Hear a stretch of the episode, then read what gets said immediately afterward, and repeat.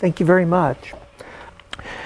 The power of story, um, children's literature's impact on society. Probably it would, might be more accurate to say that I'm going to talk about um, society's impact on children's literature, because I'm I'm most keenly interested right now in children's literature as a as a cultural artifact, as something that um, we as society produces for our young people. And um, I, I'm very curious about unpacking this this idea of four. Uh, children's literature, I like to say, is almost I th- the only class of literature that is not produced by the group that reads it. It's something that another group does for children, that group being adults. Now, we're former children, but we're not children. And so children's literature is, uh, to my way of thinking, a kind of uh, uh, evidence of what we as adults think is appropriate for children, something that we want children to encounter, that we want them to read, that we want them to think about or feel about. Now, my own journey into this field began long ago as a uh, as a elementary school teacher and then an elementary school librarian.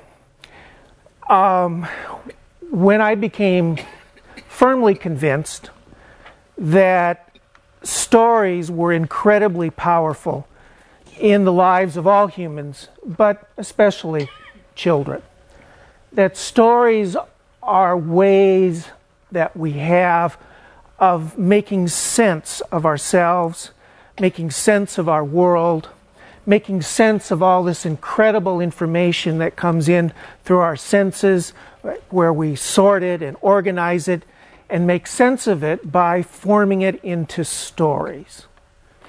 Um, you're all telling stories right now. What's, what's this guy about? Where's he going? Who is he? Why should I believe what he's going to say? Or you might be making a totally different story on whatever is on your mind uh, when you came in here, and you're you're going in a different direction. But we think in stories. And the stories we make are, in very real ways, bits and pieces of stories we already know.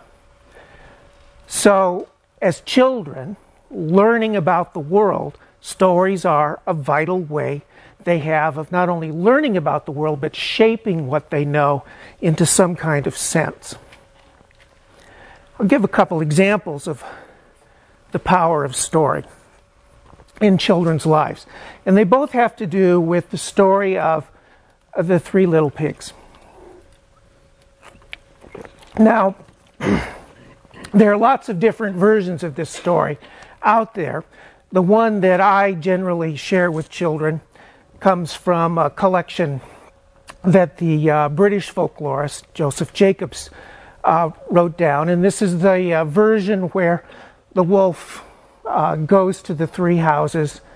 He blows the house of straw and the house of, uh, of sticks down, and he eats those two pigs. Um, most of my students know a, a kind of gentler version where the pigs run to the next next house and there's there's no blood, but um, I'm kind of a blood guy, so we eat the pigs in my story. And when the wolf gets to the third house, of course he can't blow it down because it's made of bricks. He tries to trick the pig a couple of times. That doesn't work. So the wolf decides to come down the chimney, where the pig has prepared a uh, big pot of boiling water, and the wolf falls into the pot of boiling water. The pig slams the cover on the pot, boils the wolf, and uh, then eats it. The end. Now, I did that version to a kindergarten class, and there was this little girl. She always sat right there, usually on my toes. And she looked up, and she was like the uh, the Campbell's Soup girl. She had these huge eyes, and she'd just look up. So I go, the end. And there's that pause that you usually get after you finish a story with kids where they're kind of thinking about it. And the little girl says, you know, I've never had wolf. I hear it's pretty good.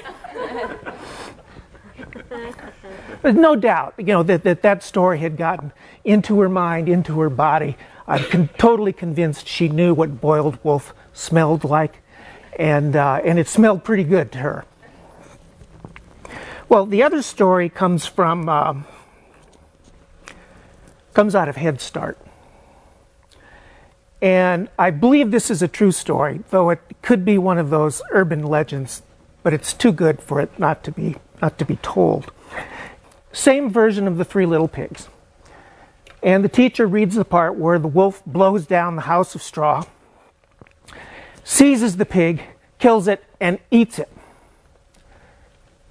And then this little four-year-old voice says, that blankety blank blank blank. Okay? You know, you know, imagine the vilest words you can think of, because that's what he was saying. He's in it. He's in it. He understands some things about justice and right and wrong and how stories ought to go and who should be punished and who shouldn't. And that story just violated all of those. He's making his story as he goes along. And there's no doubt in my mind that in his mind, that story needed to end differently.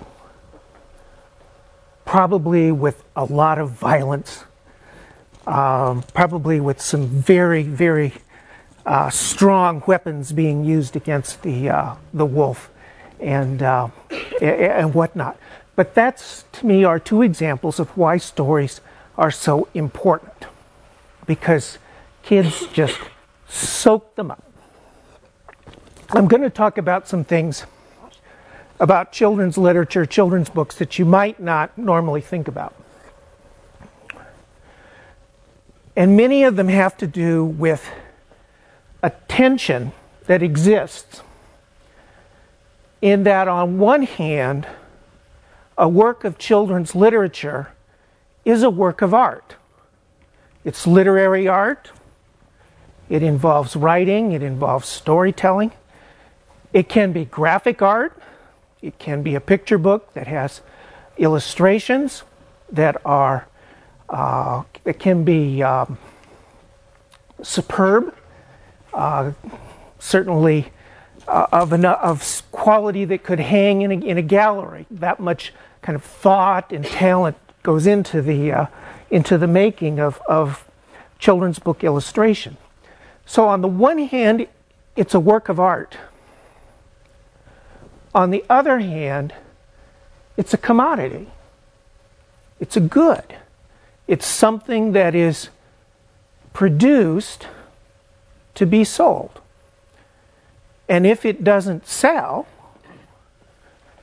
things like that won't be produced in the future, because children's books exist in part for someone to make a profit. We like to talk in the history of children's literature that children's literature didn't exist until children existed.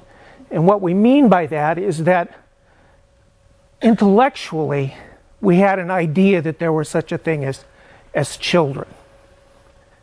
Uh, we usually point to the eighteenth century as a time period in which, in which that shift began. And you see things like the beginnings of public education uh, and things like that that we normally associate with childhood coming into being. Well, I like to qualify that by saying that it, it assumes a certain kind of child. Because for children's literature to exist, there has to be somebody who has the money to purchase it. There has to be somebody who can read it.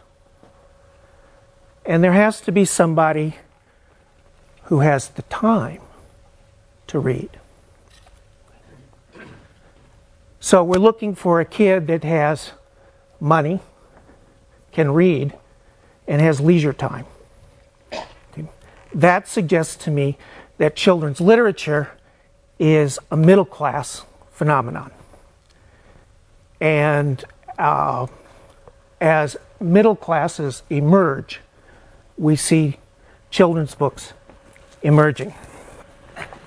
All right, that's background.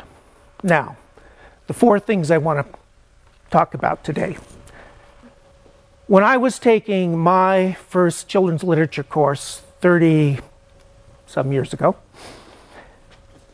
we didn't talk about certain kinds of books because they weren't considered to be true works of children's literature. Uh, there were lots of those categories of books, but one in particular was the comic book.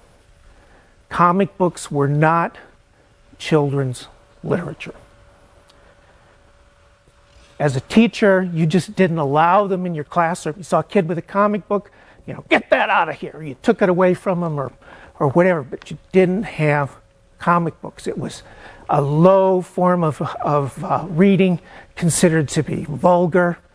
Um, things that you, as an educator, as someone concerned with the welfare of children, you just didn't want to encourage.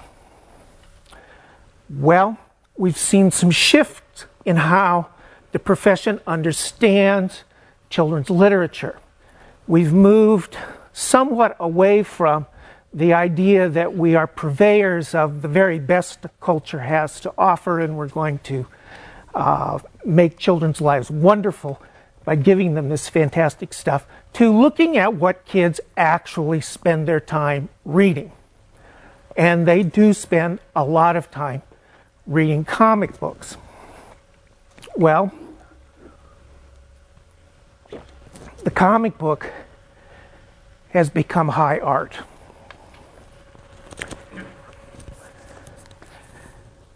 three hundred playing on multiple screens here in town to large audiences is uh, a filmed version of a graphic novel by Frank Miller, um, the story of the three hundred Spartans and the Battle of, of Thermopylae. If you're a film buff and you haven't seen it, I recommend it. It's, it's quite different. Um, it's very different. Lots of blood, but it's all computer-generated blood. I suppose that makes it, that makes it fine. Now, these things existed for quite a while, but they've become uh, increasingly popular, in part because they've been taken on by uh, Japanese culture, and, and manga have been uh, producing uh, hundreds and hundreds of these, and uh, you can go now to the bookstores where a bookstore would never have sold comic books, now have large sections of, of graphic novels. Well, okay, still seen as kind of a cult book, something that would be considered low. If you went to any of the standard textbooks on children's literature, you wouldn't find graphic novels mentioned. Uh, just wouldn't be considered part of the canon. And then we had this American-Born Chinese. It's a graphic novel. Uh, like many graphic novels, its target audience is adolescents. It won a major literary award this January from, of all people, the American Library Association. Uh, they have the Printz Award, which is given to the outstanding new book uh, for young adults. And this was the winner. A graphic novel has been recognized as something that can have outstanding literary quality. Okay, it's been accepted. Now, for reasons that I'll get into in a few minutes, we're seeing graphic novels trickle down to lower audiences, and some interesting things going on. When I was last an elementary school librarian, the hot books were The Baby-Sitters Club and Goosebumps. And like many librarians at the time, it was a big decision for me whether to purchase those books for my library or not. Did I want to spend scarce book budget money on books that I thought were of inferior literary quality, yet I knew would be read enthusiastically by, by the kids? What was my purpose as a professional? And a, a lot of tension there. Well, now I can imagine the tension going on with uh, librarians today, in that the, uh, Scholastic has gone back and reissued the Baby-Sitter Club novels as graphic novels. And they've done the same with Goosebumps. Now, as an academic, a question that I have is, how does this change reading? How does this change the way we understand a story? The sense that we make of it, how we feel. Because we've got a fair bit of empirical and theoretical research out there that suggests that it does matter what the medium is.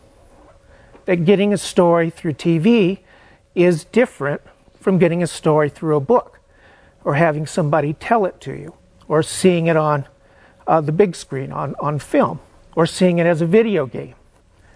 You process the story differently. You understand it differently. This is going to have an effect. I don't know what it will be, but um, it's a trend. I don't think it's going away.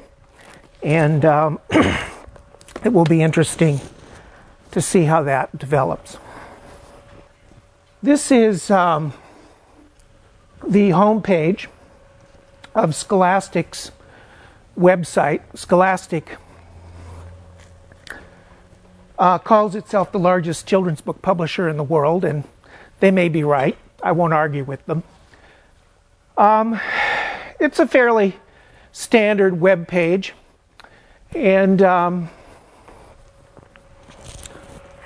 let's see if I can. Well, then I lose it. What I wanted to point out to you is what's tucked way down here in the lower right-hand corner. And it says popular brands. And what are popular brands? Clifford the Big Red Dog, Harry Potter, The Magic School Bus, and a few others. Now, I knew these as books, or in some cases, characters. But to Scholastic, they're a brand. And that's an important distinction to keep in mind. A brand is some bit of standalone meaning, that when you hear it, it evokes something in you that the company hopes you will identify with. Okay. Nike is a brand, and they work very hard to get people to associate the name Nike with certain kinds of ideas and feelings. You know, just do it. You know, you're, um, you know, we don't sell cars anymore based on them being better cars than somebody else's cars, but rather the lifestyle that they suggest, so that you consume the brand in order to consume the virtues that the brand carries. Well, it's a little startling to me to see children's book companies referring to children's books as brands, um, forming this kind of um, commercial relationship. But the beauty, as far as the company is concerned, of the brand is that it doesn't matter what the container for the brand is. It can be a children's book, but it can be a toy. And you can just cross the street up to the Growing Tree and take a look at all the toys there that are spin-offs from children's books. It can be clothing. It can be games. It can be personal items, toothbrushes, toothpaste, food. Um, I Googled, or rather I ran uh, Clifford the Big Red Dog through Amazon, excluded the books, and had hundreds and hundreds of products come up this morning that have Clifford the Big Red Dog associated with it. Again, the medium matters. I have to believe this changes, affects the way we relate to the story. The story, in effect, or the t-shirt, or the toy, become, in the company's words, cross-promotional. In other words, everything becomes an advertisement for everything else. And the, the goal is to trigger desire that in order that if I like Clifford, I should accumulate as much Clifford stuff as I can. Well, yeah, and I would say they're reading, but what counts as reading is shifting. And uh, it's probably something that in schools we haven't dealt with very well in terms of, of really dealing with these, these new literacies that are popping up. I think with the web, as you point out, it, it accelerates everything. And uh, It's it's not only that you get it now, but that you want it now, and and expect it now. and expect it now, and so many other forms of storytelling are so compressed. Um, you know, commercials. Commercials are stories. Uh, when I was a kid, a fifteen-second commercial was unheard of, but they've got it down now. They can tell a story in fifteen seconds. And kids see thousands of these. Well, are you going to slog through, you know, page after page after page of an of that novel uh, to get what you're used to getting in in seconds? A lot of kids won't. Some kids will, and you know that kind of takes us to Harry Potter, who breaks all the all the rules, because when that seventh book comes out, there'll be lines to the back of the store at midnight for kids to get an eight hundred page book that has no pictures in it.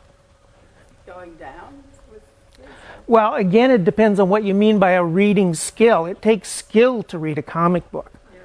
Um, they, they have their own conventions, their own way of, of working. Uh, a, a, a successful comic book is a technical masterpiece. I mean, when you think about how they've got to arrange things on the page so that your eye will logically follow it. And in this country, it's left to right, top to bottom. But they're going to break those codes from time to time. And to be able to do that without losing the reader. So I would say there are plenty of skills there.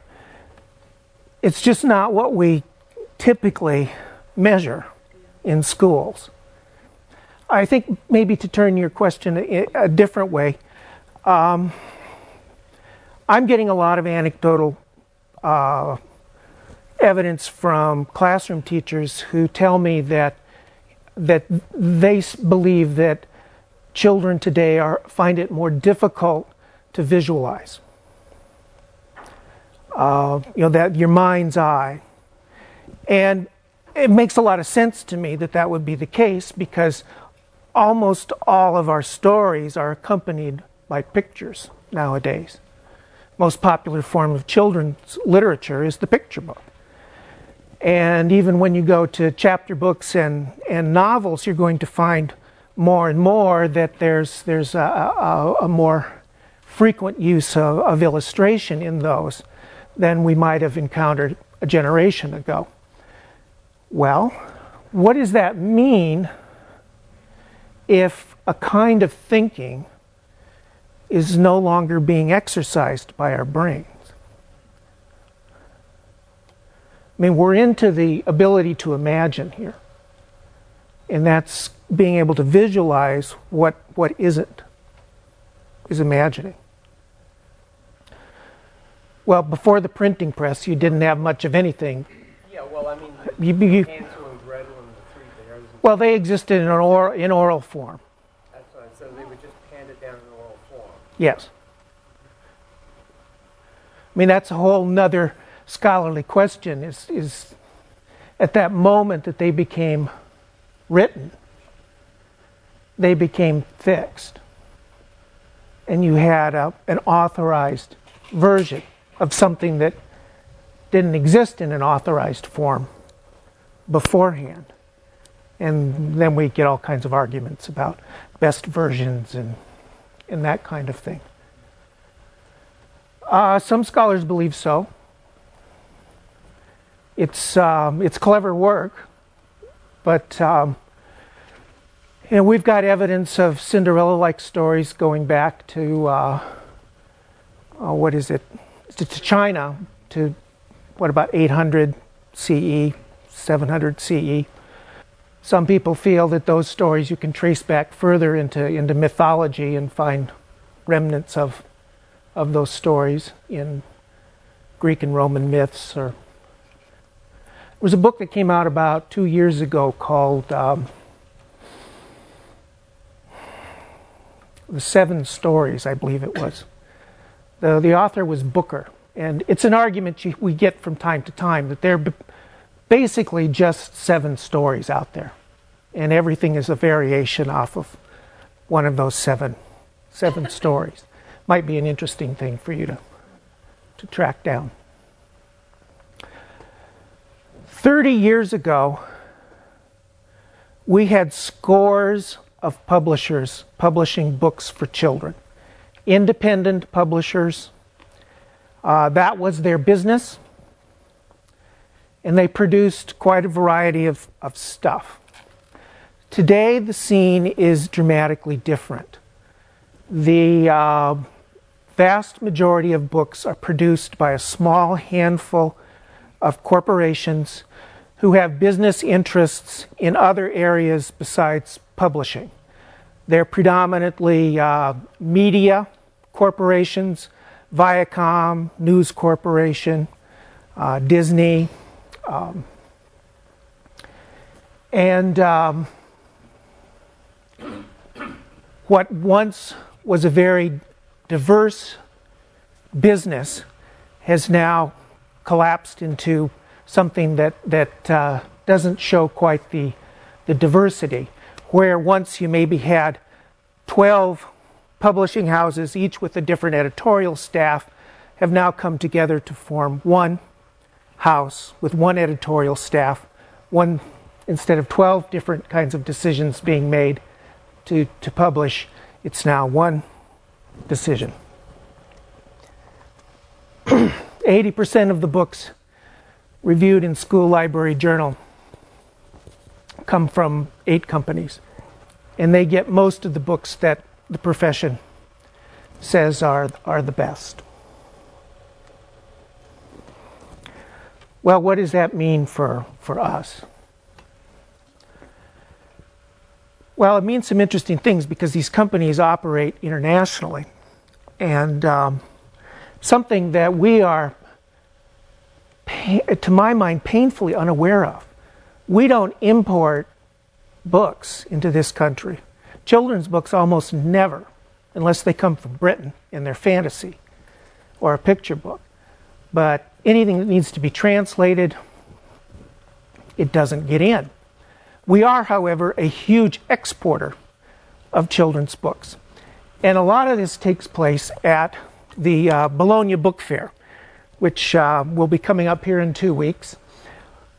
Almost all the children's book publishers of the world gather in Bologna to show each other their books and to sell the rights to their books to other companies. But of course, the book companies aren't the only ones that are there. The movies are, companies are there, the toy companies are there, uh, Sesame Street is there, Hasbro is there. They're all looking for something that uh, they can buy that will become the next big commercial uh, commercial thing. Well, though it isn't something that affects us directly, I, I do find it fascinating um, some of the implications of us being a large exporter of children's books while not importing much. Probably many of you have seen this book, the Cheerios Counting Book. It's, um, again, a wonderful example of branding and synergy. Uh, we have the book that looks like the cereal box, and um, it, you get your Cheerios out and you count them and arrange them and, and, and whatnot. I own uh, this book. Uh, that's not unusual. What's unusual is that I, I bought it in South Korea. I was teaching there and um, brought it into the class I was teaching and said, "Look what I found." And uh, they nodded and said, "Yes."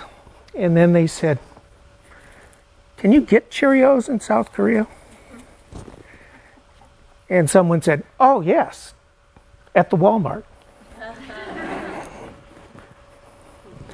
Well, it maybe is lighthearted, but I just had a doctoral student finish uh, a, a brilliant dissertation on books about bedtime in the United States and in Taiwan. Now, that may not to us seem like a big deal, but if we kind of unpack the idea of bedtime, and bedtime being something that would be uh, the stuff of a book. And some of the most famous children's books are about going to bed. Goodnight Moon, right there. Goodnight Moon. Now, that book works in a culture where the child has his or her own room, and where the child is expected to leave the company of others to go to bed. That ain't necessarily how the rest of the world goes to bed. Much of the rest of the world, including much of Taiwan, going to bed is something that you do with someone else, usually your mother. If not your mother, a brother or sister. There's no problem with abandonment because it's not an issue. It's not a big deal. But now into Taiwan come Goodnight Moon and dozens and dozens of other Western books presenting a cultural situation that is really foreign. What does that do to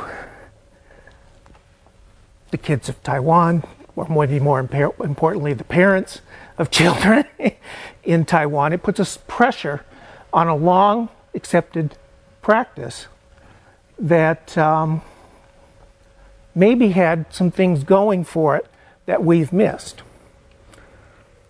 Like maybe abandoning a three-year-old isn't the thing to do. Maybe it's more nurturing to lay down with the three-year-old until the three-year-old goes to sleep. Um, recent developmental psychology suggests that that may, in fact, you know, be the case. Okay, the last thing. Who buys children's books and where they buy them matters.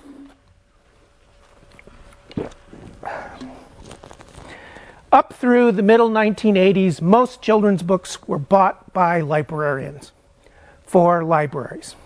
That was the market.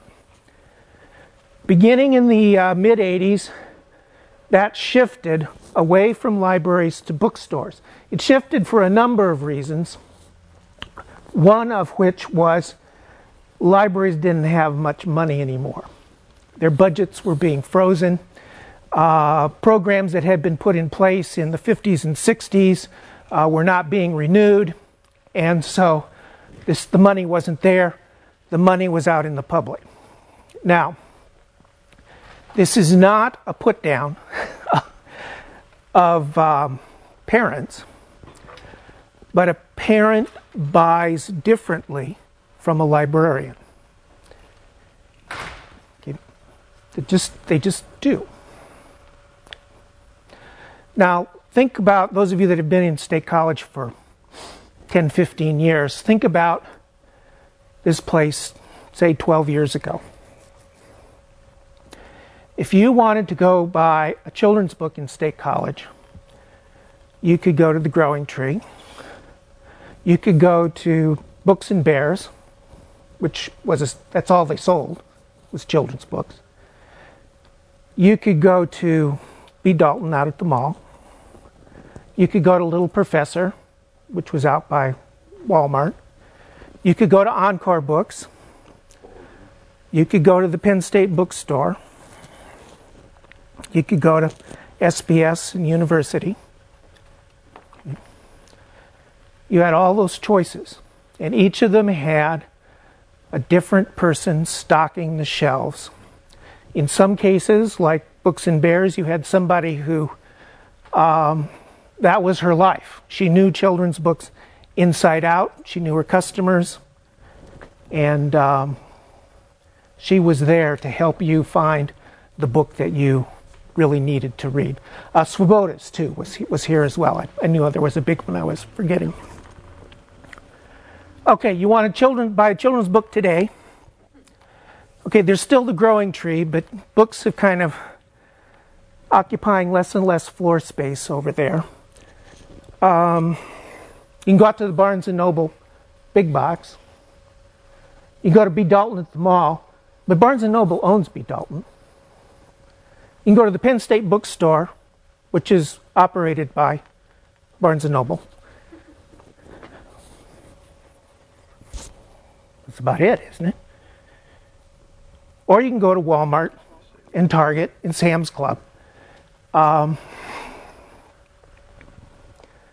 well, you say, so what? I've been out to Barnes and Noble. There's a huge children's book section out there. What's wrong with that? And nothing. Maybe. What you don't have anymore is someone in the store who knows books, that that's what they do. Very few people go to work at Barnes and Noble and see that as a long-term career move. They're there and then they're moving on, especially the people that get assigned the children's department. So you no longer have that kind of expertise. The expertise exists with the customer. So if I'm Barnes and Noble, what I want in my store are books that my customers are going to recognize. I want books that will sell themselves, because I no longer have a human being who's going to sell them for me. Well, what kind of books sell themselves? Pardon? Brands. Brands, yeah, brand stuff, stuff you recognize. Or authors who are celebrities. Oh yeah, Britney Spears has got a new book out. Did you see what Jenna Bush got a half a million dollar advance uh, to do a children's book? Um, and they'll probably earn it back. Okay, those kinds of books sell, sell themselves. That's what is um, is really what needs to be to be stocked. Stuff you already know. Series books. But if you're that author who's written that quirky little novel, it just may not be discovered. One last twist on that. Because almost all the books that are sold in bookstores are sold in either Barnes and Noble or Borders, you now have a handful of people who have a lot of say in what kinds of children's books are put in front of the public. The people who make the decisions about what books to stock. There's a, a story going on uh, one of the uh, discussion groups right now about this book that just came out, seventeen Things I'm Not Allowed to Do Anymore. I'll read just a page or two.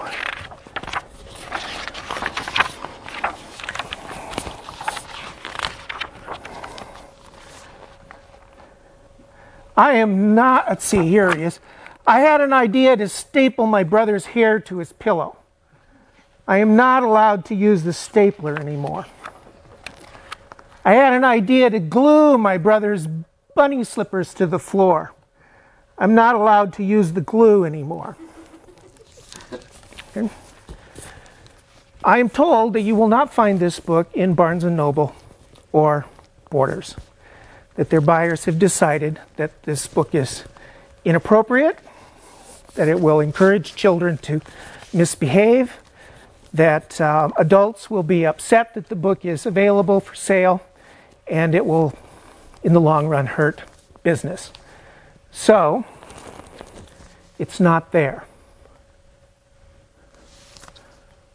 And I'm sure Simon and Schuster is making arrangements with the Remainder House right now to start dumping the thousands of copies that they've printed. So there's no chance that this book will be a commercial success.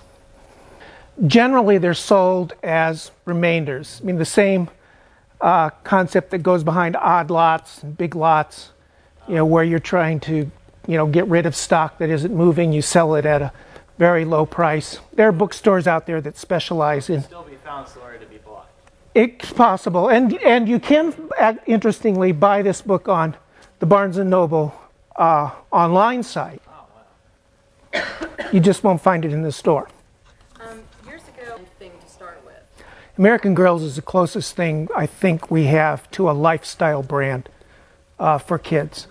The uh, a lifestyle brand is a brand that that uh, tries to work its way into every aspect of, of your life.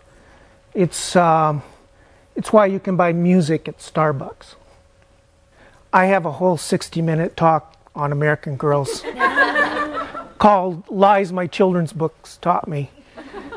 And it gets into all of this, all of this stuff. By the way, my, my youngest daughter had has an American Girl doll. She's twenty-two now. But, oh yeah, lots of people buy the books. Librarians buy the books. Um, you used to be able, when they were first uh, in business, uh, the company would loan the dolls to classroom teachers um, as a way of encouraging girls to become interested in history. Well, you'll get you'll get a lot of different opinions on that. Um, I mean, there are plenty of people out there who work pretty hard to keep children from knowing things or acknowledging that they know things about touchy subjects like the ones you mentioned, and particularly sex. Um, but yeah, I mean, they know things. It may not be the things you know, but they know things.